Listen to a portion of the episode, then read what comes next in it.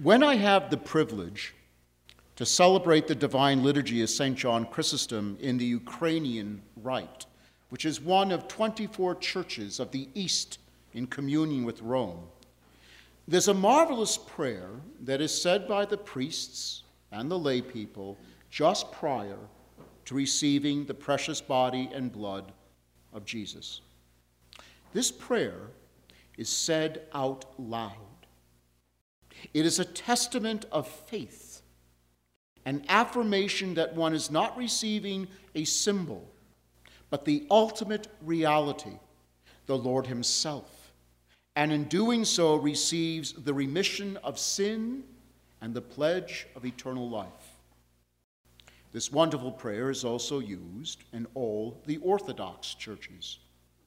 And while there are slight variations, the, the wording of the prayer in general goes like this I believe, O Lord, and I confess that thou art truly the Christ, the Son of the living God, who didst come into the world to save sinners, of whom I am chief. And I believe that this is truly thine own immaculate body, and that this is truly thine own precious blood. Wherefore I pray thee, have mercy upon me, and forgive my transgressions, both voluntary and involuntary, of word and of deed, of knowledge and of ignorance, and make me worthy to partake without condemnation of thine immaculate mysteries, unto remission of my sins and unto life everlasting. Amen.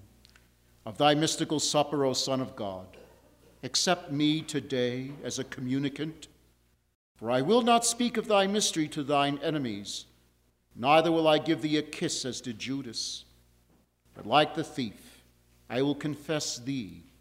Remember me, O Lord, in thy kingdom not unto judgment, nor unto condemnation by my partaking of thy holy mysteries, O Lord, but unto the healing of soul and body.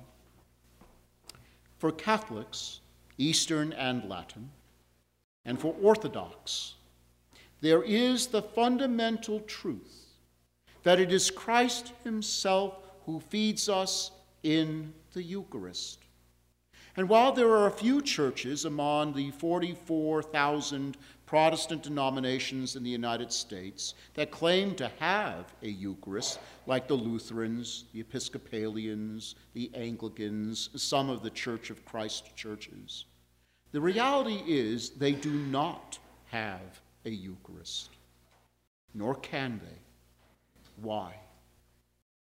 They broke with the apostolic succession the very authority that Christ personally gave to his apostles and through them to their successors, the bishops and priests, an authority absolutely necessary to truly make bread and wine the body and blood of the Lord.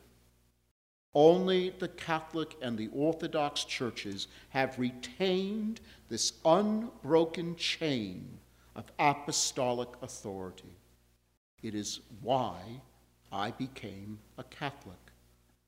Now, I say this not in snobbish arrogance, but as the truth, spoken with charity and not too little sadness.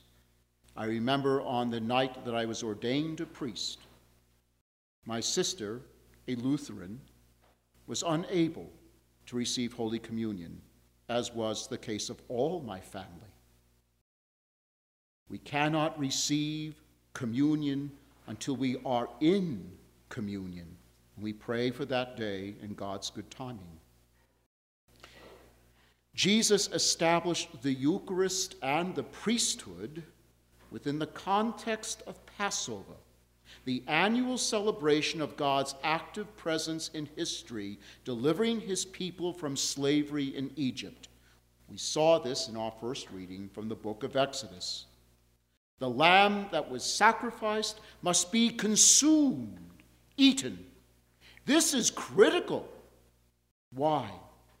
Consuming the sacred meal strengthens the bonds of family, of community, and most critically, brings one into communion with God.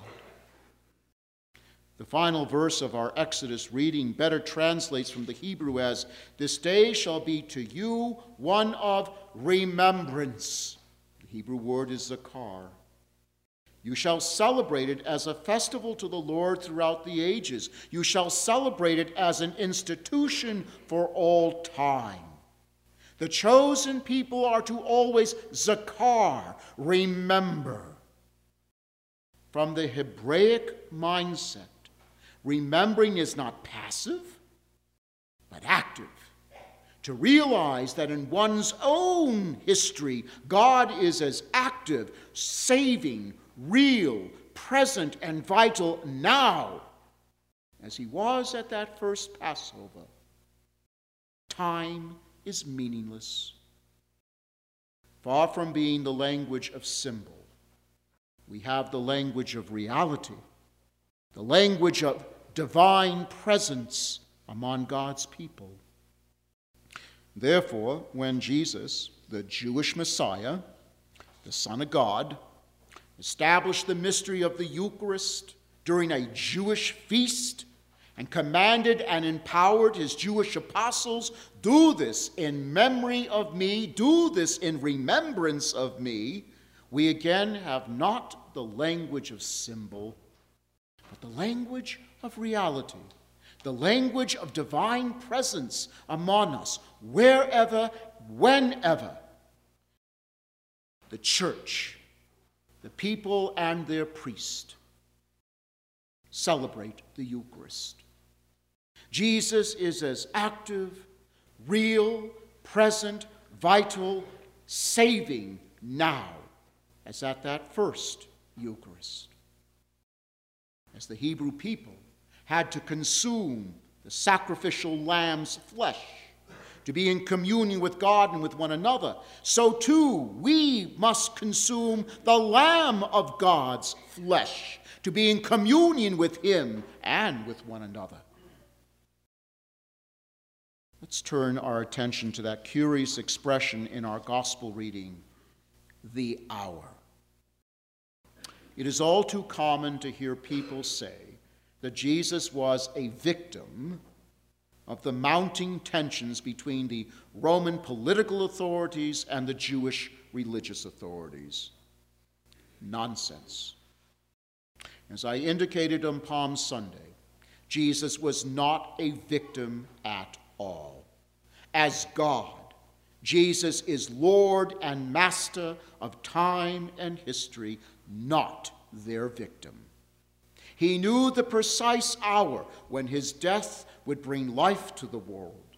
No one could force his hand to reveal himself prematurely and thwart his Father's will.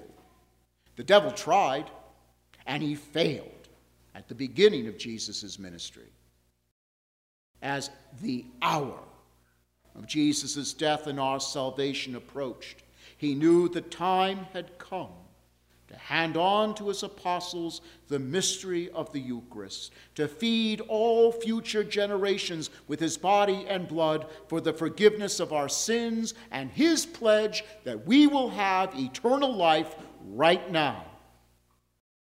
This would give all who receive the strength to endure the darkness of this world that relentlessly tempts us to forget, surrender our eternal dignity and destiny. There is, however, a dark side to this holy night that we cannot ignore.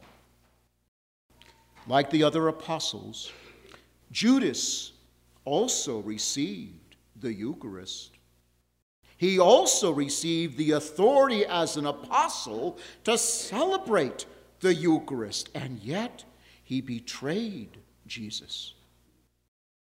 Why?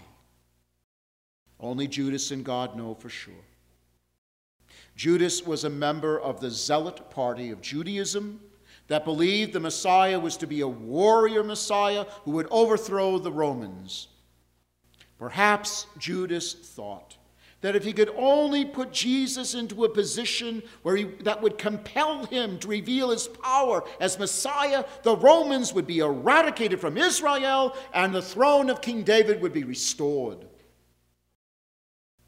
We are told in the text the devil had already induced Judas, son of Simon the Iscariot, to hand him over. But what does that mean? What does that tell us?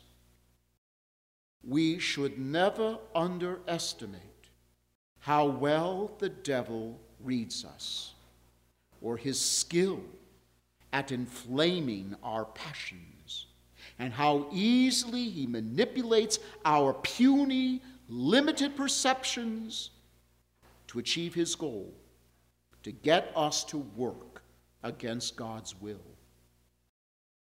Every one of us in this church, every Christian, whatever their church, is only a hair's width away from being a Judas. If we fail to be vigilant in staying in communion with Jesus and his church, we enter the sacred act of Zakar, remembering we enter into the mystery of Jesus establishing the sacrament of the Eucharist, not as a memorial to the distant past using the language of symbol, but celebrated as a living reality with the language of reality.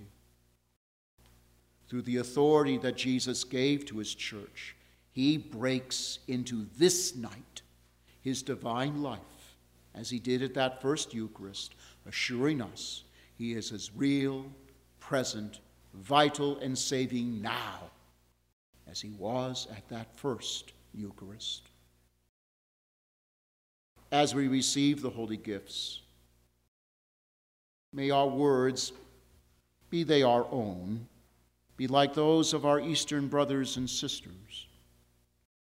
I believe, O Lord, and I confess that thou art truly the Christ, the Son of the living God, who didst come into the world to save sinners, of whom I am chief. And I believe that this is truly thine own immaculate body, and that this is truly thine own precious blood. May all of us, lay people and priests throughout the world, show the reverence this holy mystery deserves.